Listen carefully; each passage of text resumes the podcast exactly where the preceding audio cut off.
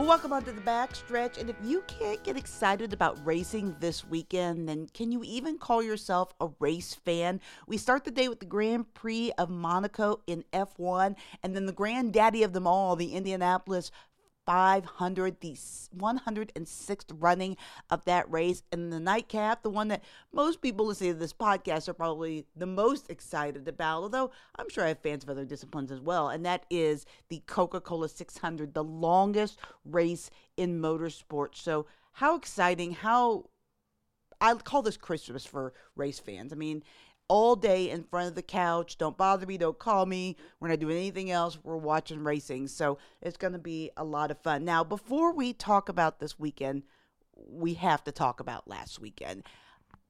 The All Star race was an absolute mess. I-, I had a feeling it would be. Texas to me has never been the place to have this race. As far as the All Stars race goes, Texas ain't it. It's not an exciting enough racetrack. It's literally the definition of cookie cutter mile and a half.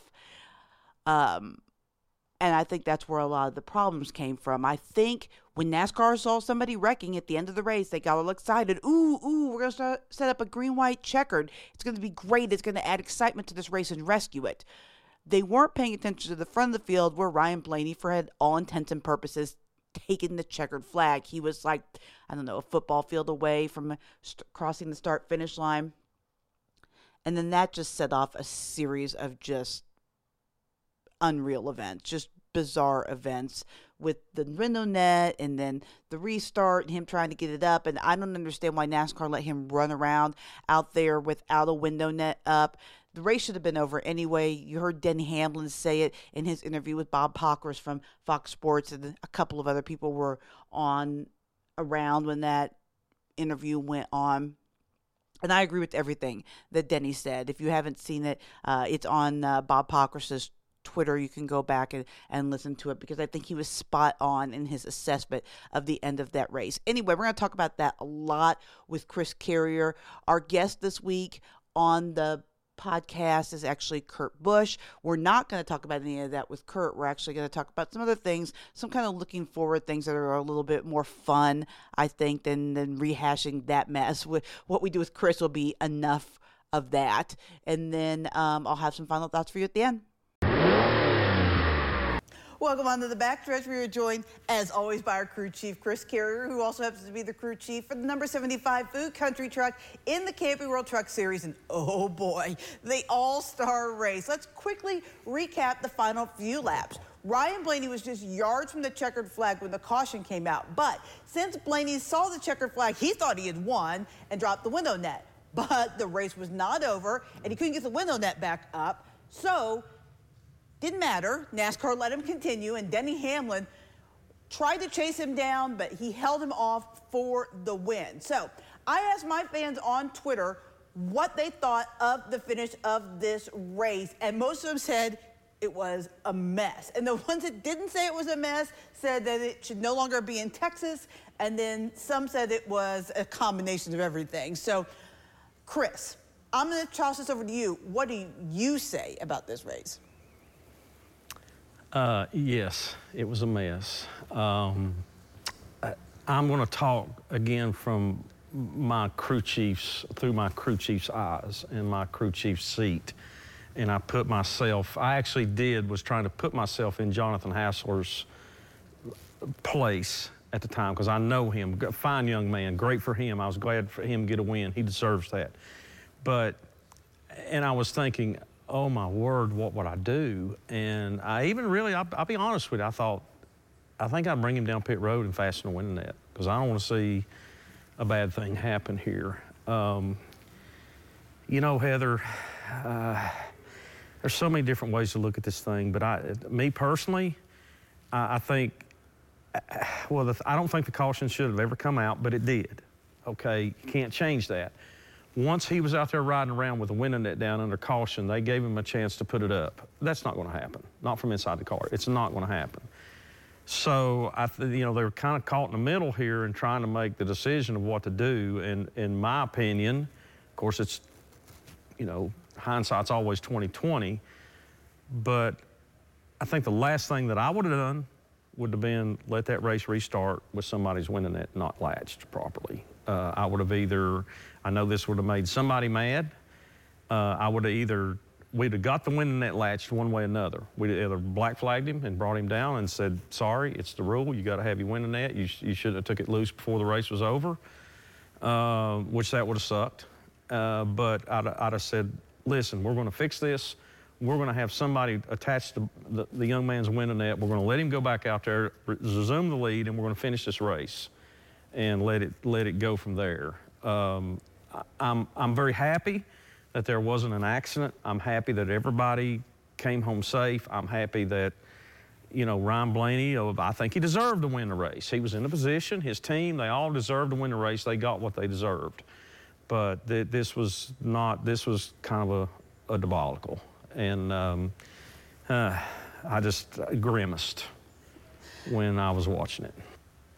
Now, there does seem to be a bit of a groundswell to move the All-Star race out of Texas, but I'll ask a bigger question. Do we need an all-star race at all? With the lack of available weeks on the schedule, should this just be a week off to prepare for one of the crown jewels of the sport? Well, I'm going to answer that from from a crew chief and uh, and also a participant and knowing how tough that schedule is we, we need an open week. We need some, some family time for these guys, some off time, and also just the teams to simply catch up. You know, they're, they're still running a little ragged in trying to get enough parts and get the, the stuff done to all these cars every week to go to the racetrack with them properly prepared. And it, it's, I think it's, it's showing up in some of the races, and I think the longer the season gets, it's going to show up more. So to me, Heather, I, I think the All Star race thing has kind of run its course. That's my opinion. Um, I think it's very profitable for the racetracks, but I, I know it's not profitable for the race teams. Uh, well, one of them it is, but uh, I just I think everybody, if they said, you know what, we're just going to let this sit for a while, we're going to give the, the teams and everybody a, a, week off instead, and we're going to we're going to concentrate on the points races. I, th- I think everybody would like shout to the shout to the ceiling, you know, hoorah. So anyway, that, that's my opinion. This week is one of the crown jewels of NASCAR, yes. the Coca-Cola 600. Yes. What is the key to surviving this very long race? Uh, I, uh, I would just have to underline every type of preparation. You know, when of working on the cars and assembling, you've got to you've got to make sure that every detail is covered. You got to make sure that everything is sound and indestructible if you expect to make it last 600 miles. As a crew chief, you've got to look at pit strategy, tire strategy, longevity, fuel mileage. You've, you've got to make sure that you're, you know, you've got your, you've got your guns loaded. Uh, with with information that, that's going to get you through because a lot of things can happen in 400 laps of racing around that place. And as far as the drivers, and the pit crews go, you, better have already been hydrating yourself and preparing yourself for this weekend, for this weekend's race, because it's long. It's a long day. It's a long event. There's not much break in the middle of it. Uh, even with the stages, there's still, it, it will take everything out of you. And uh, it's hard to concentrate, you know, that long. It really is. And, you know, we th- thought about things like, you know, we got to make sure we take some snacks out, some sandwiches and stuff like that. It's a long day. It is a marathon, and it's a tough place. And one mistake makes disaster. So just just preparation on everything. It's a mile and a half racetrack. It's it's tough to get through the bumps in turn three and four. Both ends are a little bit different, so you know it's very a headache as far as chassis balance, grip balance, uh, aero balance also. Um, I'm, I'm, interested to see what will happen this week, how, how these cars will perform on, on this Charlotte mile and a half. All right. Thank you so much for joining me, Kurt. Appreciate it. Yes, of course. Thank you for having us on. All right. So let's start with this. A couple weeks ago, big week for you and your race team. What did it feel like just to get that win, second win for 23XI, first win for you with them, and, and everything that came with it?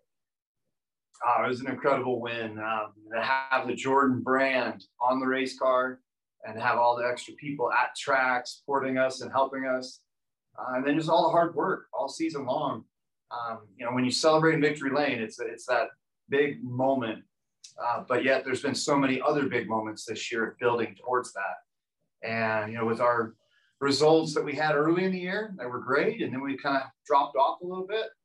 And then when Toyota and Denny said we had some upgrades coming, I'm like, okay, sure, uh, we'll see. Uh, it's been incredible with the speed the car has had. And the pit crew has done a great job uh, over these last three to four weeks. So we'll keep rocking and rolling. We know we're a good team. We just now have to turn into a great team. What is it about you? It seems like you that's something that you're very good at. Like you take a good team and make it a great team, or an okay team and make it a good team. What is it about your ability to read and understand how cars work? Because you've done it at, you know, going back to Furniture Row, even. I mean, you've taken these teams and taken them to the next level. How are you able to do that? Uh, it's not just me. Uh, it's the manufacturer. It's all the people involved, and you know, I, I, feel like each race team I've been with is uh, is a puzzle, and you have the things you need to do to build a puzzle, which is you build a frame first, and then you find pieces that all connect, and uh, you got to keep it fun. You got to keep it loose, and there's the serious days, and, and then there's the fun days, and try to try to balance it all out and at this point in my career, though, I, I get a lot of uh, satisfaction in helping young engineers and young crew members develop. And those are the ones that I've got my arm wrapped around uh, the most. I was going to say, it does have to be kind of gratifying, though, that you've now won in every manufacturer at a bunch of different teams. Like, personally, there's got to be some satisfaction in knowing that you can basically jump in any car and make it a winner. Well, thank you. Uh, again, just making sure that you do the, the right proper steps to develop the team and to, you know, to, to learn the car. Like this next gen car, I feel like uh, I'm a 22 year veteran with a rookie stripe because of how different this car is. And so just having that mental approach uh, to be fluid and to roll with it right now, uh, I think that's been a, a key element. So what's the next step for you guys? Is just consistency? Because I mean, 23XI, both you and Bubba have tons of speed. So is, is that the next step for this team? Yeah, that's where Billy Scott is an incredible leader. He's our crew chief, and he's like, "Well, now we need to race for stage wins and pile up playoff points." I'm like, "Hang on, let's just keep things the same for, for the next three, four weeks, just to verify the patterns that that we have found." And then, yes, we're going to need more playoff points uh, to be competitive in September and October. Is it a relief though to get that win? I mean, you you're the kind of guy that seems to be able to find a win somewhere on the schedule, and there's probably a couple more that you could find this year because Kansas hasn't one, been a place where you've found that win before. So, um, but is it nice to get that win and get that off your you know off, off that monkey off your back and just be able to now go and, and play for playoff position? Yeah, it's a cool box to check. Um, you know, Toyota was a box that I wanted to check and win with them. Of course, Denny and MJ and, and this car number.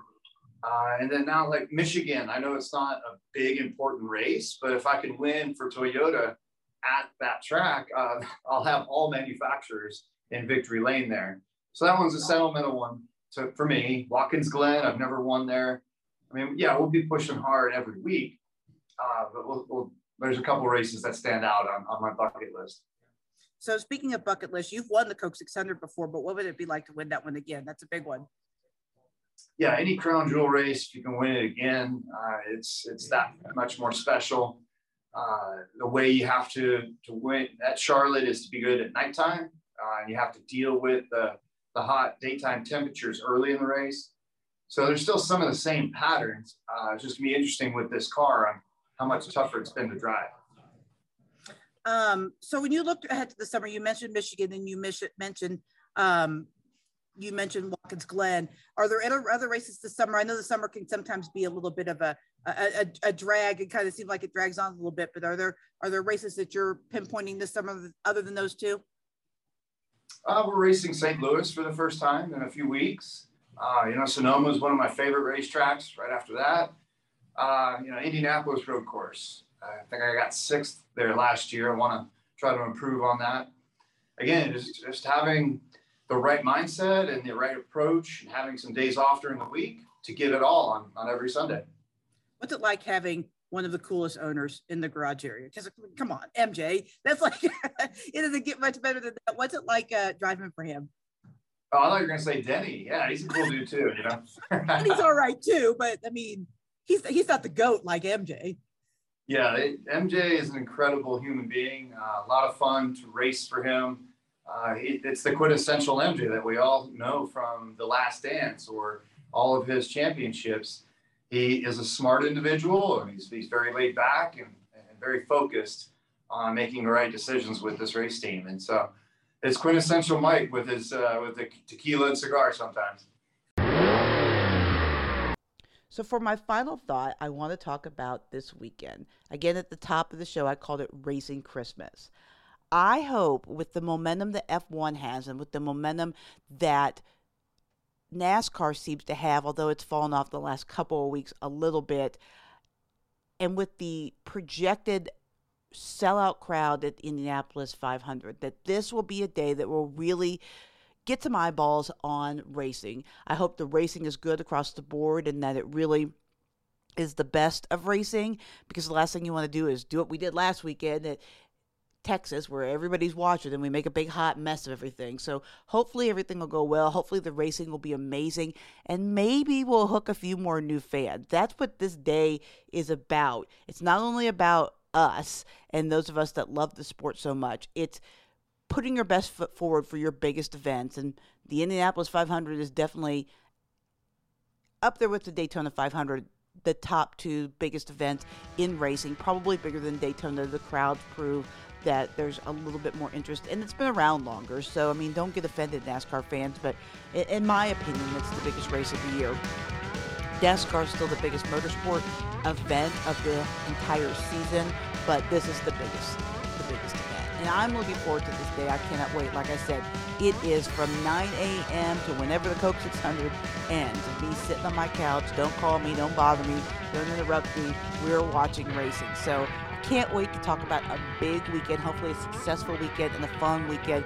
Maybe with some surprise winners might be cool as well. All right, that'll do it for me. We'll see you next week on the backstretch.